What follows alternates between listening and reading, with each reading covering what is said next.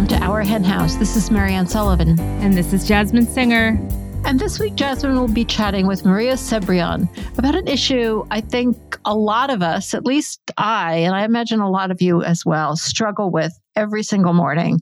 What vitamins and minerals should vegans take in order to obtain optimum nutrition? Maria is the co founder and CEO of Terraseed, a vegan vitamin company. Yeah, this was a pretty fascinating interview. It's not a subject that we have talked about a lot. And I want to reference this VegNews article from well, less than a year ago that we'll put in the show notes because it really goes into detail about this report that was that was authored by the Animal Save Movement and Terraseed that came out last year.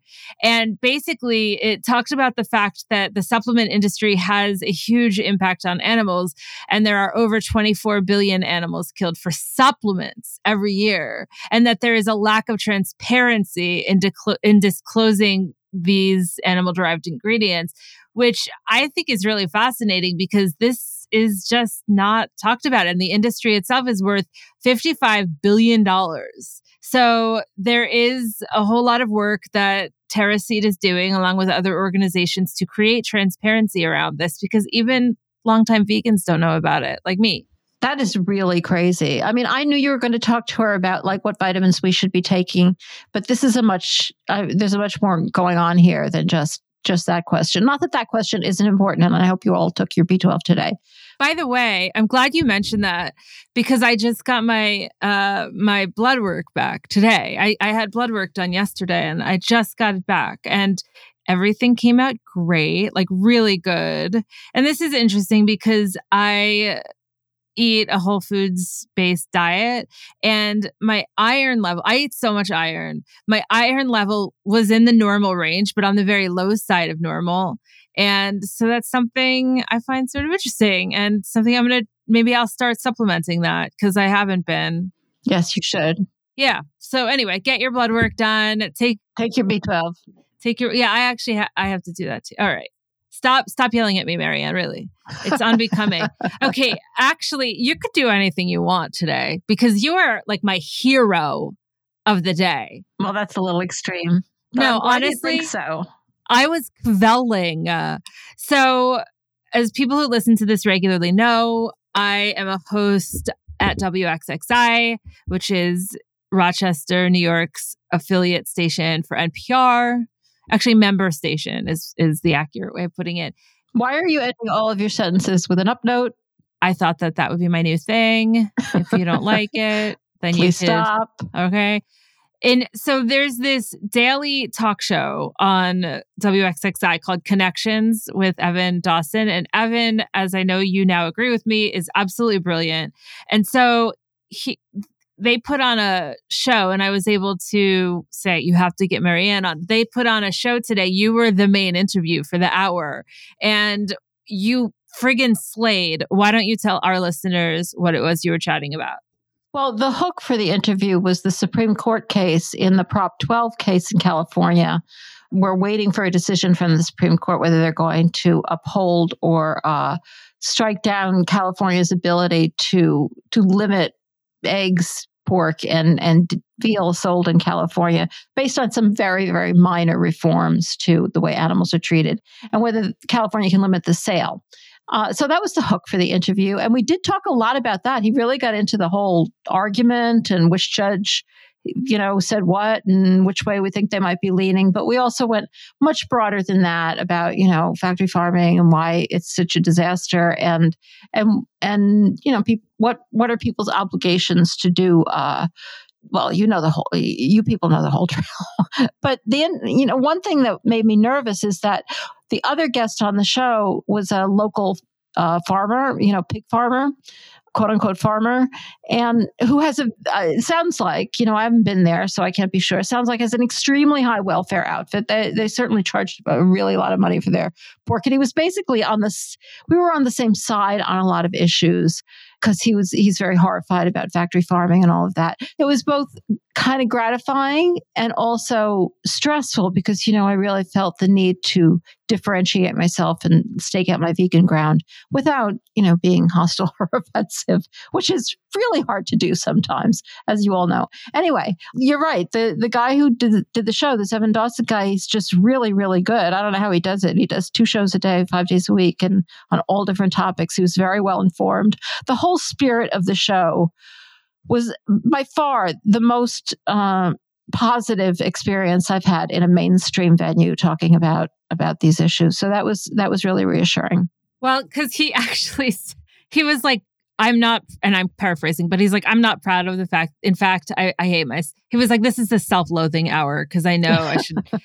It yeah, was like was you couldn't it, have yeah. gotten more friendly. Sure makes a difference. Yeah, and and then the the guy who was on from the small farm in a way, it was like the perfect counterpoint to you because you were able to have common ground in both supporting this bill, but then everything you were saying, every single thing was basically making the point that, like, these are individuals who should not be eaten. And there was basically no way of listening to you without agreeing because you weren't even manipulating people. You were.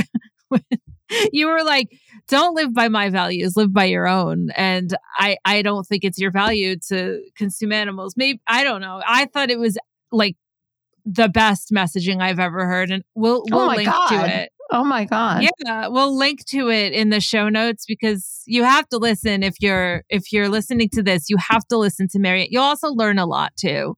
It was really good. Well, thank you. You're my well biggest done. fan. She's my biggest fan.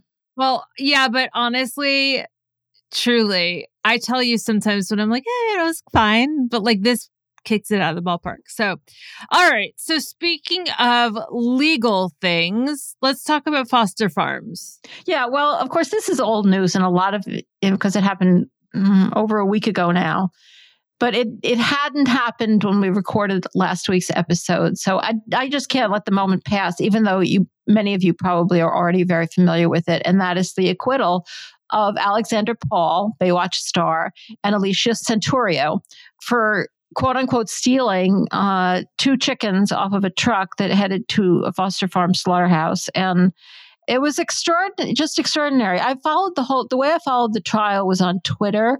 You know, there were some really terrific volunteers were, um, were just tweeting out every single thing that happened on the trial.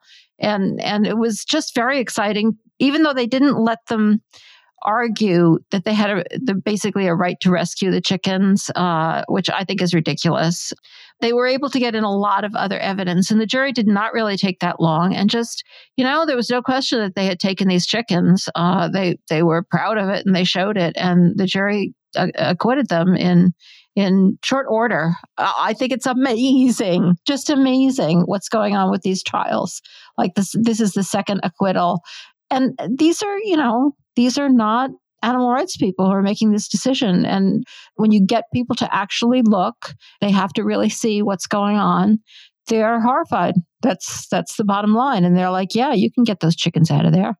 Yeah, abs- I think this is great. I mean, as you brought up on Evan's show today too, like having this stuff in the zeitgeist and having conversations like this, it's not just us having these conversations. Like they're not just on our henhouse. They're they're happening all over. They're happening in the newspapers that we're all reading and and there is good news out there. You know, I I get that if you zoom out a little further, it's good news within a fucking horror show, but let's not lose sight of the fact that things are shifting. Yeah, no, it's been a long time since I've seen as much happen in a in, in a short amount of time. And these DXE people are they're a lot of what's really making it happen. But other people too doing different things. But this one was really this was remarkable, really remarkable. Okay, so before we get to the interview with Maria, I just want to give a shout out to our our Hen Houses Mighty Networks community because I, if you're listening to this, I want you to join it, which you can do at ourhenhouse.mn.co. Everyone can join. There is a part of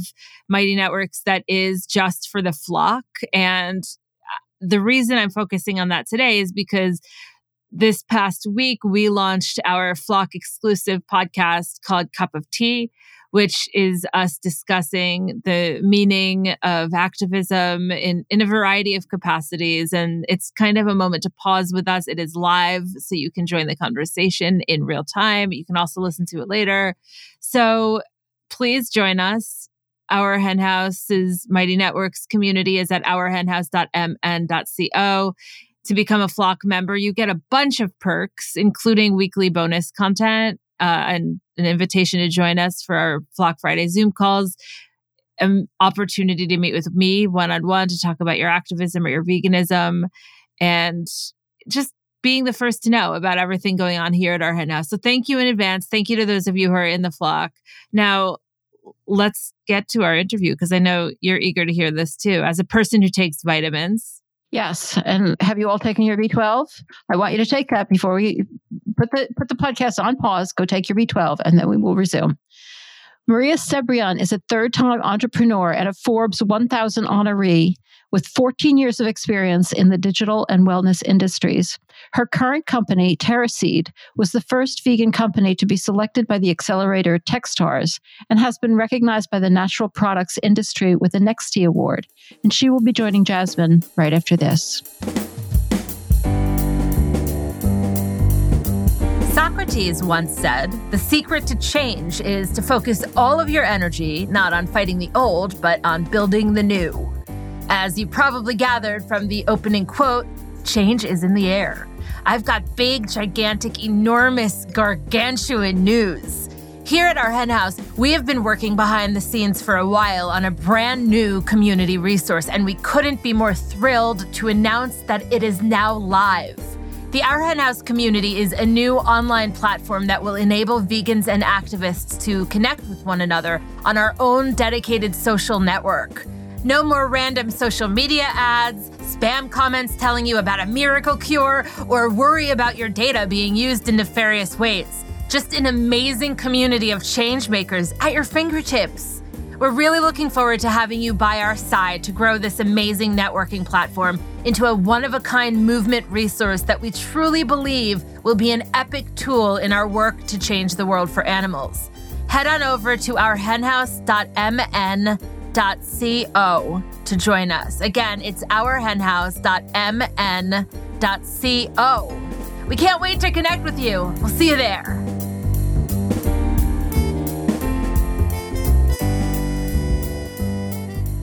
Welcome to our hen house, Maria. Hi, Jasmin. So nice to be here with you. Thank you so much for inviting me to your podcast. Yes, of course. Thank you for all that you do. I'm excited to chat about it. And I know that you're in Boulder, Colorado right now, which is a place yes. that I love, but I'm just guessing that from your accent, you are not originally from Boulder.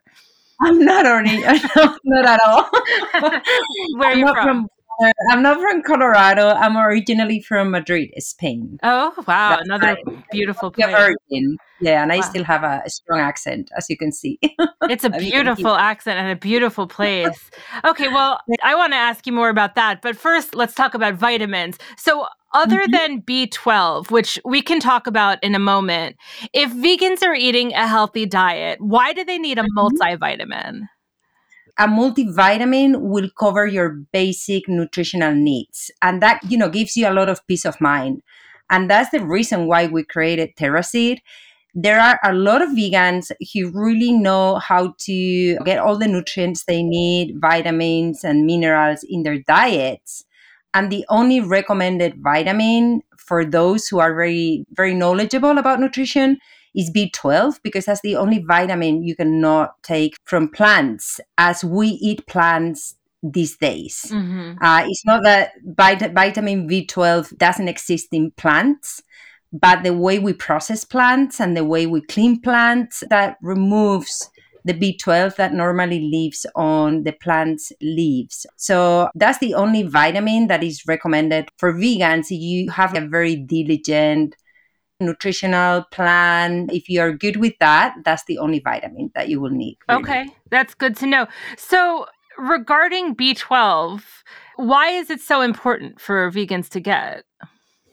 Well, B12 is a vitamin that is super important for your cognitive functions and is one of the key vitamins everyone needs. So it's not just vegans, every single person needs that. But 12 is one of these vitamins that is very, very important for your brain health and your nervous system. So, why is it important to have a multivitamin designed specifically for vegans? Like, does it mean there's something lacking in veganism? It's not that all vegans need to supplement. But for a lot of vegans who don't have the time or the knowledge to eat healthy, is probably something that is going to cover your basics. So, for example, you can get omega 3 from flaxseed oil, or you can get omega 3 from other sources, algae, for example. But not a lot of people introduce these type of foods in their diets. Mm-hmm. And you also need to prepare and eat these foods in a certain way unless you are knowledgeable and diligent about this, the recommendation is that you get that vitamin. For some people, their bodies tend to integrate some vitamins and minerals better than others. So we always recommend that you see your doctor, get your blood tests, and then decide. A multivitamin like Terraseed I mean, it's not going to harm you. Of course not. Having too many of these vitamins is never going to be damaging for your body at all. And for some people who don't have that knowledge about, you know, like what am I really lacking, it can give you those basic nutritional ingredients or like vitamins and minerals. So what about what about omega 3s? Like what do we need to understand about omega 3s? Omega 3 support bodily functions such as immunity, cognition, cardiovascular health.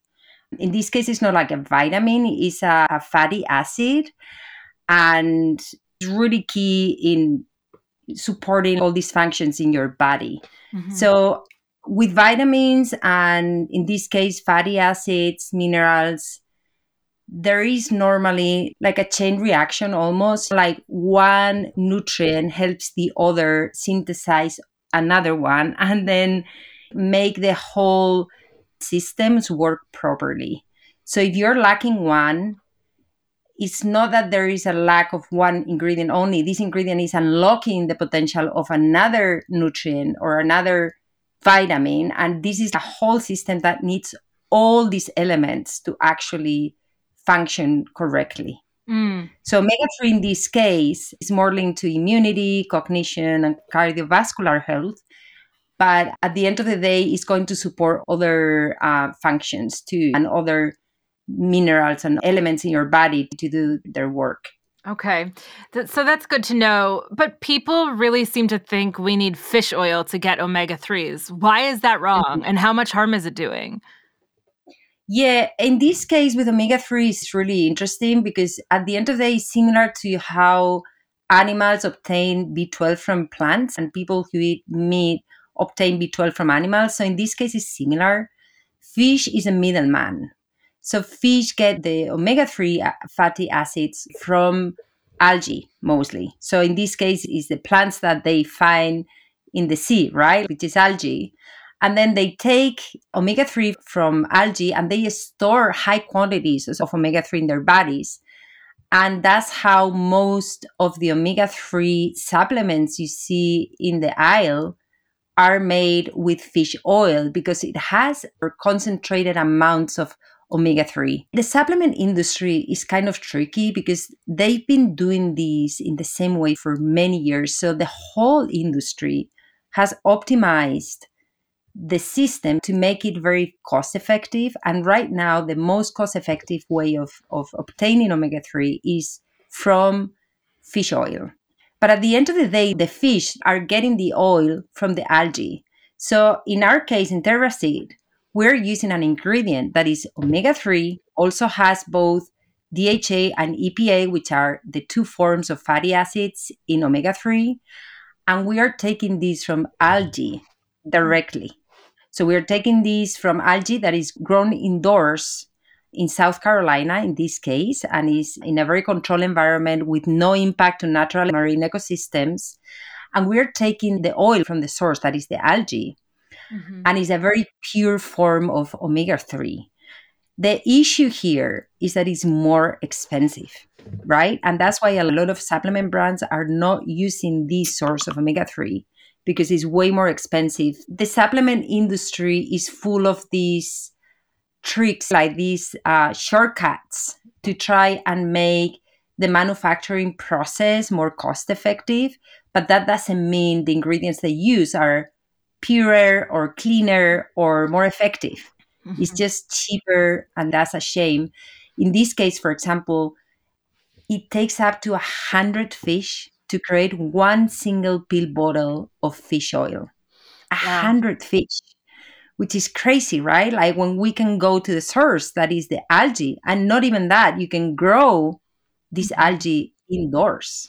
Right. With no impact to the environment. So that's why we are creating Terraseed, and that's why we are promoting a new way of building supplements, you know, not just for vegans, but for everyone. And that's the core of our mission actually is to mm-hmm. stop animal suffering in the supplement industry.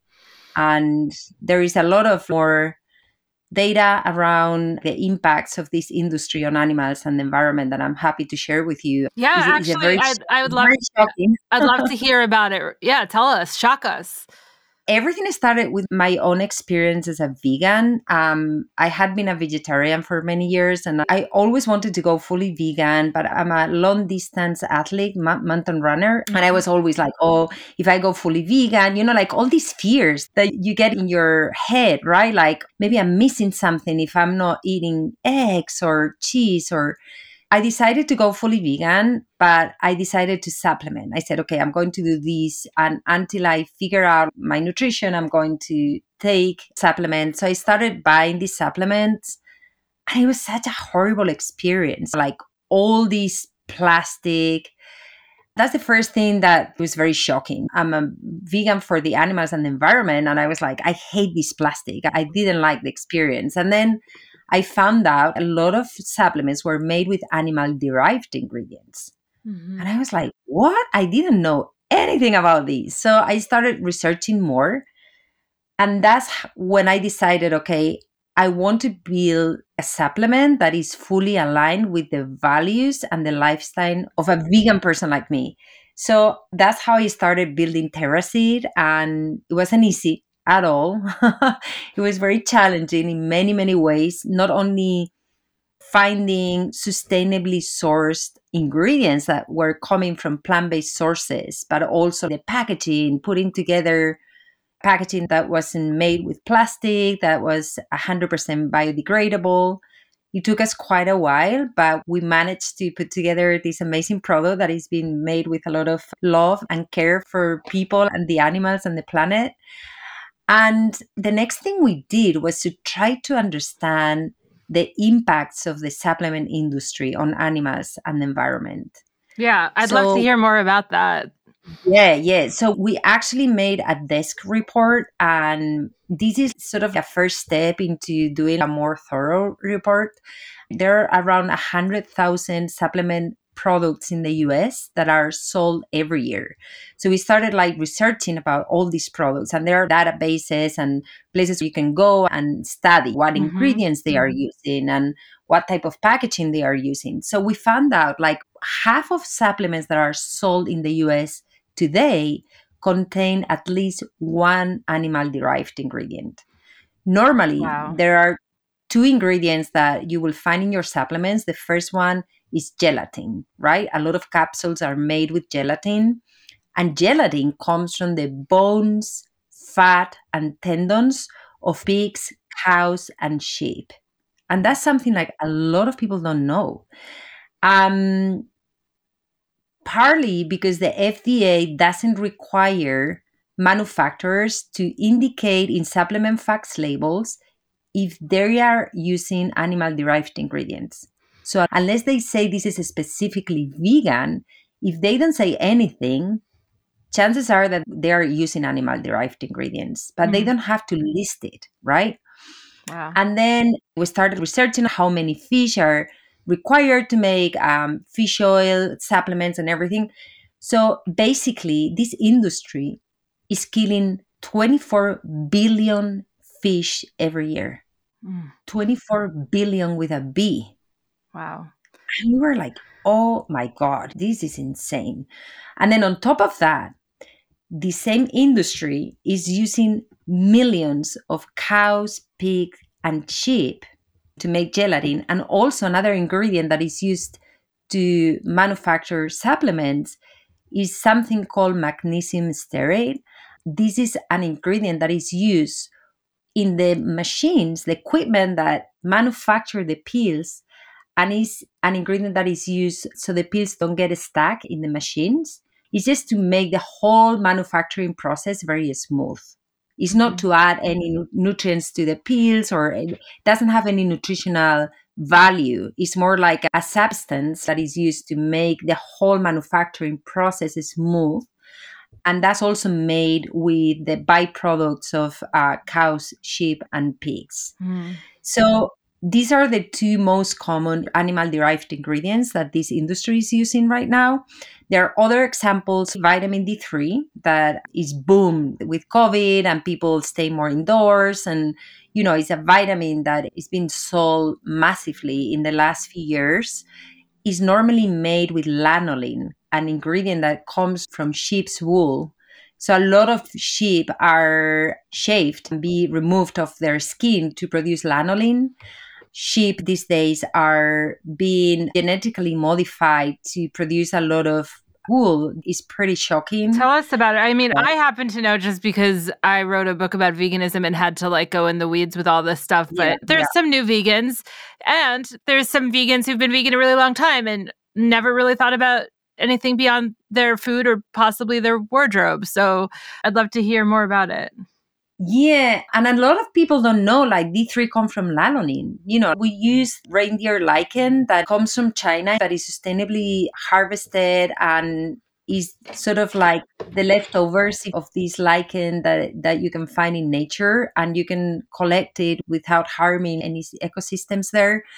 But normally the D3 vitamin comes from lanolin. Again, like the wool industry, the way it treats sheep is just pretty shocking and, and horrifying, honestly. But these sheep have been genetically modified to grow a lot of skin because more skin means more wool, right? Mhm. Again, it's a cost effectiveness sort of a strategy for these industries. So they end up creating these sheep that grow a lot of wool by having a lot of skin. These sheep tend to have these issues where the skin gets infected Mhm. and flies can go and put their eggs. Pretty disgusting. So the health of these sheep is just really, really bad. They grow a lot of wool and it weighs a lot. If you don't shave that wool, they will die because they will have so much weight on their bodies. They couldn't move, they couldn't eat, they couldn't see. So that's how the supplement industry gets their lanolin to synthesize D3 and that's again something that not a lot of people are aware of. And that's why we're trying to raise awareness about this issue. A lot of vegans I know don't stop at veganism. They care about sustainability beyond just their choices to go vegan. So, in addition to not using animal ingredients, what do you do in order to source your ingredients sustainably? Yeah, it's not only the ingredients in the formula, um, also the providers of these ingredients. Are they earth conscious? Are they focusing on sustainability? A lot of the providers that we work with are very conscious about, for example, what type of energy they use in their premises, their factories, or what I was just telling you, like omega 3 comes from microalgae grown indoors, or D3 comes from lichen that is sustainably harvested. Also, our packaging, right? At the end of the day, plastic has an impact on animals because plastic becomes microplastic. For example, when it's in the sea, plastic doesn't disappear Mhm. it transforms. And normally, when it's dumped in the ocean, it becomes microplastic that then is eaten by marine animals. mm-hmm. like turtles or like fish, and they get contaminated and they get poisoned and they die. So mm-hmm. plastic is another side of this story, right? For me, as part of being vegan, I try to minimize the use of plastic, especially if it's a single use plastic. In this case, with supplements, where I'm going to take my supplements and I'm going to dump my plastic pill bottle, you know, and the reality of plastic is pretty shocking also. Only 9% of recyclable plastic gets recycled. So in the end, when you're seeing like these claims, oh, sustainable packaging, and you see the plastic, chances are that this plastic will end up in landfills or the ocean. Hmm. And if it's ending in landfills, it's contaminating a lot of underdeveloped countries where all this plastic is taken. And it has a lot of impact on the people living near these landfills and also animals and the environment, right? And then the plastic that ends up in the ocean also is so damaging. So plastic is a very dangerous material that we just produce and produce and produce and because it doesn't really disappear totally but after 400 years uh it will just be integrated with the earth but it takes 400 years that's crazy right yeah. and again this industry they are not willing to change this because it's a system that works for them. I think consumers are becoming more aware of all these issues and they want to buy products that are good for them and good for the planet. It's very opaque, right? In a way, you yeah. don't know where ingredients come from, and it's always been a very archaic and opaque industry. So we're trying to lead a new way of doing things here, like being more transparent and more sustainable and kinder with animals? Uh, well, there's a lot to chew on there. And I'm not only curious about what you're doing, but I'm curious about you. Tell us a bit mm. about your personal trajectory because you've had a very varied career. What were the steps that led you here, that led you to making vegan vitamins? I think every experience in life build ups towards every project that you decide to build. You know what I mean? I've done a lot of things in my life. I've always been very, very curious about all kinds of things. And now it's more like the environment, planet, and the animals, of course. But you know, my personal journey has been interesting. I, in the past, I've been a social worker. I've worked in international corporation, working in Africa and Latin America, South America. And then I became a full-time mom and I really enjoyed it too. You know, I spent like five years raising my kids, but I've always loved meditation and yoga. So I created a yoga meditation online platform in Spanish, and it was acquired by a company based here in Boulder called Gaia. And then I joined them, and that's how I moved to the US with my family. But I just feel that food is something that fuels your body. And for me, it's always been really interesting how food has like a certain energy. Mm-hmm. So some foods have an energy that make me happy or stressed or like food has that energy capacity. So if you eat a certain meal, the way you feel after eating that meal is so clear for me. You know what I mean? The energy of a glass of wine or a piece of fruit or chickpeas, you know, like each of these foods have different energies. Mm-hmm. So I started noticing like, mm, when I eat meat or fish, just doesn't feel good. You know, it's something here. I don't feel good. More than the digestion was difficult, more than that, I think it was more like energy related. Mm-hmm. So I started thinking about that and I started removing meat and fish. It wasn't like for some people they just watch a documentary or they just there's something that shocks them and they decide to go vegan or vegetarian, you know, like the next day. Mm-hmm. That wasn't me. For me, it was a longer process. But my husband is also like, Maria, I don't like meat, I want to quit meat. So that's how we started being vegetarians. And then suddenly I was feeling so much better, right? Even with my athletic performance, I've been a runner for my entire life. And suddenly, as I was cutting back animal products, I was feeling better and better. I was doing better and better. And I was recovering faster. Um, my performance was great. Wow, there's something here very powerful, right? Mm-hmm. And then I started reading and investigating. And of course, your body is going to recover better. You're going to have less inflammation in your body, and it's going to help your performance. Uh, and then my husband gave me this book called The Plant Power Way by Rich Roll. Mm-hmm. And, and I was like, wow, you know, like this is this is mind blowing. So that's how I started my vegan journey. I started with these recipes, and I was feeling so much better when I removed like cheese and eggs and all these other animal derived ingredients. It was a great experience and also felt incredible in my body, my mood, my sleep. There was even something about being more rooted or more like connected with the earth. For me, it's a little bit spiritual.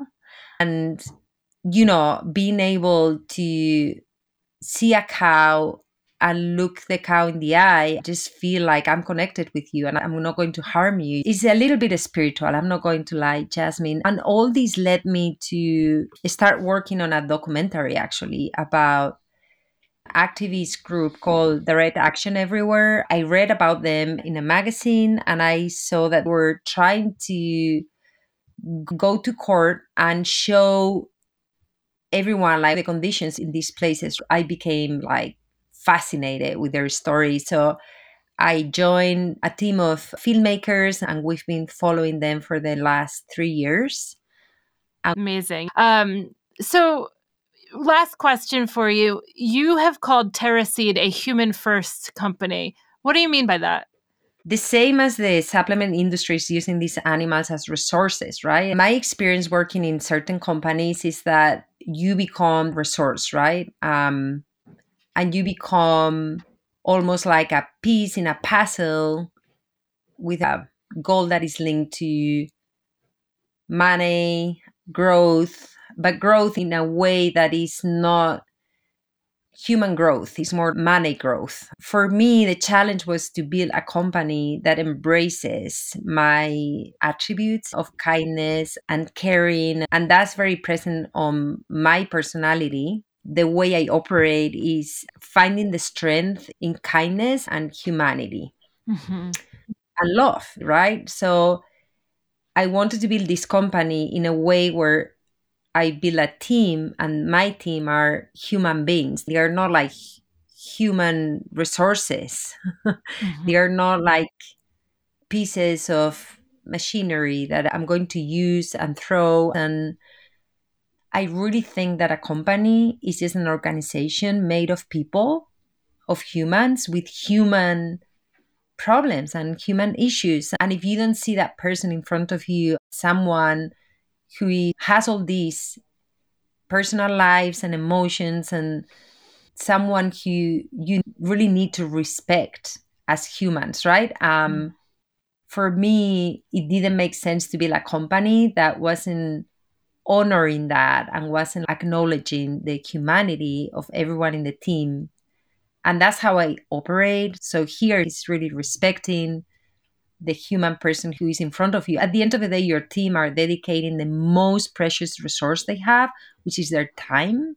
Sometimes that's missed a little bit when people build up their teams. And so it's just really looking at that person in front of you as a human 1st mm-hmm. not as a resource. Right. Well, that is a very beautiful way of ending, I think. I can't thank you enough for all that you're doing, Maria. If you could please tell our listeners how they can get your product, find you online, and support your efforts.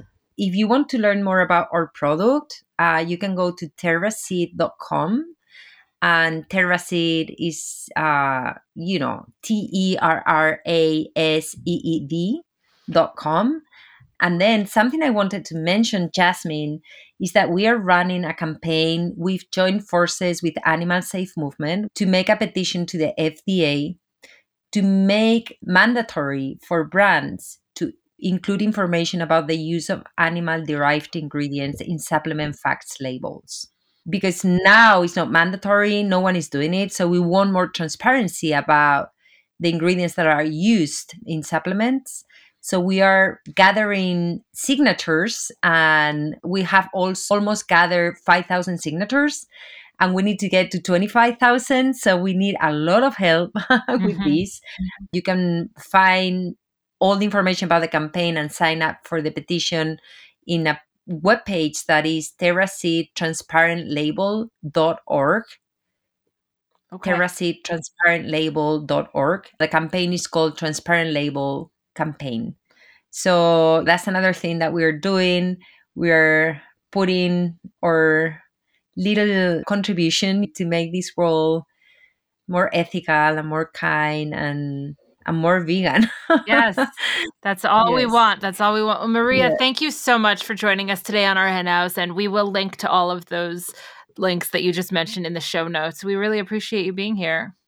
Thank you, Jasmin. It's been great sharing, and thank you for listening to me. And it's been a pleasure. If you like what you're listening to, and I hope you do, then please consider taking a minute out of your day today to leave us a friendly review. You can do it on Apple Podcasts or on Spotify or Stitcher or on Facebook or wherever you listen to podcasts or wherever you're listening to this. The more we get out there, the more our henhouse will be in front of people's eyeballs when they're putting in search terms in their podcasts, and the more we could join forces together to elevate the voices of the animals and change the world for them. So thank you so much in advance for leaving us a friendly review. Anxieties are rising. Our first story is from Australia. Thank you to a listener in Australia who sent this to us. Always excited to find out what's going on in Australia because frequently it's nuts. Uh, not that it isn't nuts here. And this is from a publication that seems to be called Beef Central. Sounds like, you know, nice uh, nighttime reading, doesn't it? AgForce warns of potential animal activist activity. And this is uh, from AgForce is apparently a Queensland farm lobby group, and they are urging producers to stay alert but not alarmed. Uh, and because police are warning of potential animal activist activity. And in a statement earlier this week, AgForce said that the Queensland Police Service had advised them that the Farm Transparency Project, which is, uh, you know, this this activist project in Australia where they've been trying to find out and and uh, where factory farms are and advertise that, has recently finalized a campaign calling for photos to be entered into a competition under the heading of Bearing Witness and Undercover, encouraging footage that supports their animal activist agenda. This makes sense because you know they they've been trying to pinpoint where all the factory farms are, but it would be great for them to have some some uh, pictures of, of what's really going on there. It sounds this sounds like an amazing project. Actually, I'm glad to know about it. They were previously involved in inciting animal activists to take part in on property protests and incursions, particularly pig, poultry, and dairy farms yeah, I, I would guess that be what their interest would be. Doesn't seem that that surprising. I'm glad to know that they were being incited to do that. Uh, maybe they were just it was just a suggestion. I don't know. Members are warned that activists may install recording devices on properties. That actually would be pretty bad for them. And or disrupt the operations on agricultural and pastoral properties. You know, they're just making this stuff up from what they've seen happen before. I bet they don't have any particular reason for what they're they're making people all upset about. AgForce also has a series of general rules for landholders who are approached by animal activists. Remain calm. That's a good idea. Don't shoot anybody, okay? And politely ask them to leave. Otherwise, alert the police and use a phone to film the encounter. Okay, yeah, please film everything. Everybody should be filming everything. Maybe they, they should just take film of what's really going on in their farms and add it to the project. There's an idea as long as it's real. Probably wouldn't be. All right, from meatingplace.com. This is from Free Range Thoughts, which is a relatively new column by one Jack Hubbard. What happens when the certifiers are, quote, certifiable? Get it? Get it? Like he's using the term certifiable, as, you know. Uh, he starts off by saying animal welfare is a legitimate and major topic of conversation throughout the industry. I bet it is a major topic of conversation. Well, not the animal welfare itself, but the activists. I have seen farm operations, he says, spend millions of dollars on the best equipment, veterinary care, biosecurity, and studies dedicated to continuous improvement. Yeah, on, on what planet are you living, Jack?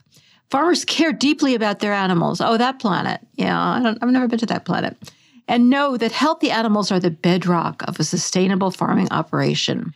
However, some activist groups do not think this is enough. Oh, wait a sec. Wait a second. Wait a second. It's not that they don't think this is enough. They don't think it's the truth. like that's that's very different. They are, and they probably don't think it's enough either. But they also don't think it's the truth. They are pressuring food companies and their suppliers to commit to independent third party audits of their operations. Oh my God, imagine that. Independent third party audits, as if farmers can't be trusted. Unbelievable. He's saying that, you know, that can be fine. It depends on who they are. There are many wonderful welfare certifications out there with standards that are science based. Yeah, right. Yours. But beyond the standards, I encourage all industry leaders to take a long, hard look at who is behind the standards and the program. Actually, I would encourage everybody to take a long, hard look at that. I think that's a really good idea. Ask yourself if they have your organization's best interests in mind. Is that actually what this, is that what you're supposed to be doing when you're a third party certifier? You have the best interests of the organization in, in, in mind? How about the best interests of the animals and whether they are trustworthy? Then he starts talking about Global Animal Partnership, which you know used to be affiliated with Whole Foods, but they split off, and um, they're you know they have this five part. I think it's still a five part system of rating animal farms, quote unquote farms. GAP currently has eight board members, he says. Three of those board members qualify as anti industry activists. Apparently, we're supposed to only have pro industry people on, on this. One is Matt Bershadker, CEO of the ASPCA. He's currently leading a coalition of radical animal rights groups. This is the ASPCA, I might add, on Capitol Hill to hijack the Farm Bill. Hijack the Farm Bill. Oh my God, these people. They, their demands include a national ban on newer, expanded large animal feeding operations. Well, there's a pretty decent idea. They're not, I would like to see them ban all the old ones too. Increased federal regulation of meat marketing. Oh my God, the outrage. And subsidies for farmers who transition from raising animals to plants. Because, you know, that would be bad for farmers in some way. I guess they shouldn't get subsidies. The ASPCA's own website decries that 95% of farm animals in the U.S. are raised in factory farms. Well, yeah, that would be true. Uh, that would be true. Then another board member, Sarah Shields, Dr. Sarah Shields, works for Humane Society International. Ben Williamson is another board member. He's with Compassion in World Farming. And two other board members are senior executives with Whole Foods, which is often referred to as Whole Paycheck. Yeah, like 10 years ago. That joke died out. I don't know. They are expensive. I'm not saying they aren't. I can attest that the exorbitant prices at Whole Foods, he has to say, in and around Washington, D.C., are not in any way sustainable, affordable, or socially responsible for the vast majority of Americans. So I guess, you know, if you come from uh, Whole Foods, you, you wouldn't know anything about where food comes from. Instead, you should come from, like, you know, a place that sells meat cheap. If you come from a place that sells meat cheap, then then you would really know how animals should be treated. That makes sense, doesn't it? Uh, he concludes choosing a certifier with a board composed of anti farming activists, executives representing an elitist supermarket brand, and niche farmers better suited for a farmer's market than a national supply chain is more than a gamble. It may be certifiably insane. Get it? Certifiers, certified. So funny. What a wit. All right, finally, uh, from the Meet Your Markets column, also on Meatingplace, this is by one Mac Graves.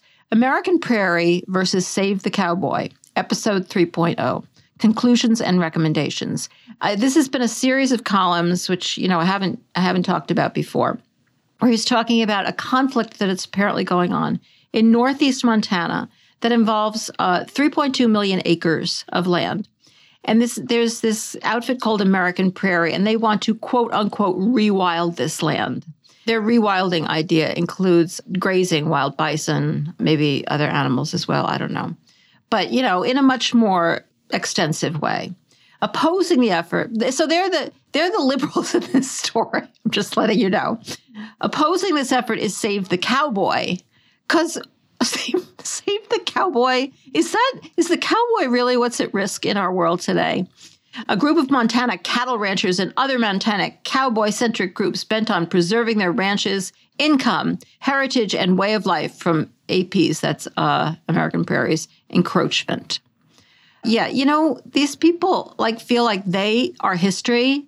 Do they realize, you know, they've been there for like white people have been there for maybe a couple hundred years, maybe not even that. Yeah, probably about a couple hundred years. Like there was history before that, folks. Like you're not history. You're the newcomers. Anyway, so this uh, Save the Cowboy people, uh, according to Mac, and I'll tell you, Mac's opinion here is going to make you really happy. He says they're not going to win this protracted war against the well heeled AP Philistines. Apparently, AP has a lot of money. They're rich people. They want to save the land for, you know, their, their small grazing operations and for recreational uh, things. They're, they are a lot better than Save the Cowboy, I guess. If you're going to rate, you're going to rate uh, different types of cowboy outfits. But of more importance, there is an overarching issue cell cultivated meats, which will eliminate the need for live animal protein production, fundamentally altering all that both AP and STC hold dear. Well, yeah, yeah. So he says that uh, until cell cultivated meats become real. AP's attempt to rewild a large segment of Montana will proceed in part by dual purposing cattle raising and range restoration. Like I said, they're not against having animals out there, they just want it to be fancier. But he just thinks it's all short term. Beef marketing is on the cusp, he says, of a dynamic, life altering change. Because cell cultivated meat, not plant based, is an inevitable iteration of the next step in producing animal protein for human food. With CCM, in six weeks, you can have your steak and eat it too without enduring the 26 months it takes to bring beef from co- beef. He means a cow from conception to consumption.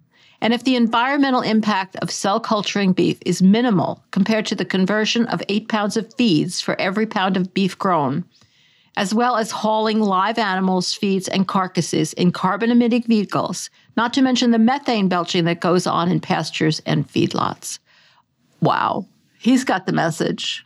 I'm with him.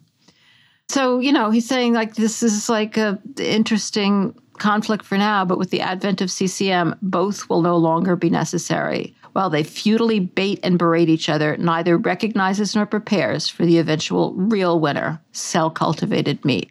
I am so with him. And I am so happy I read that because it cheered me up today. And that's it for this week's Rising Anxieties.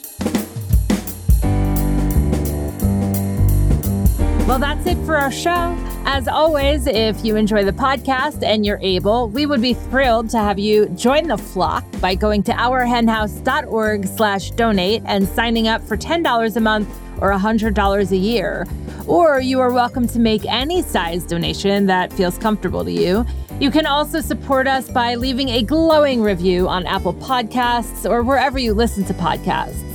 Like us on Facebook, where you can also leave a fabulous review, and follow us on Twitter and Instagram at Our Hen House. Join our online community at ourhenhouse.mn.co and spread the word about the podcast to friends and family.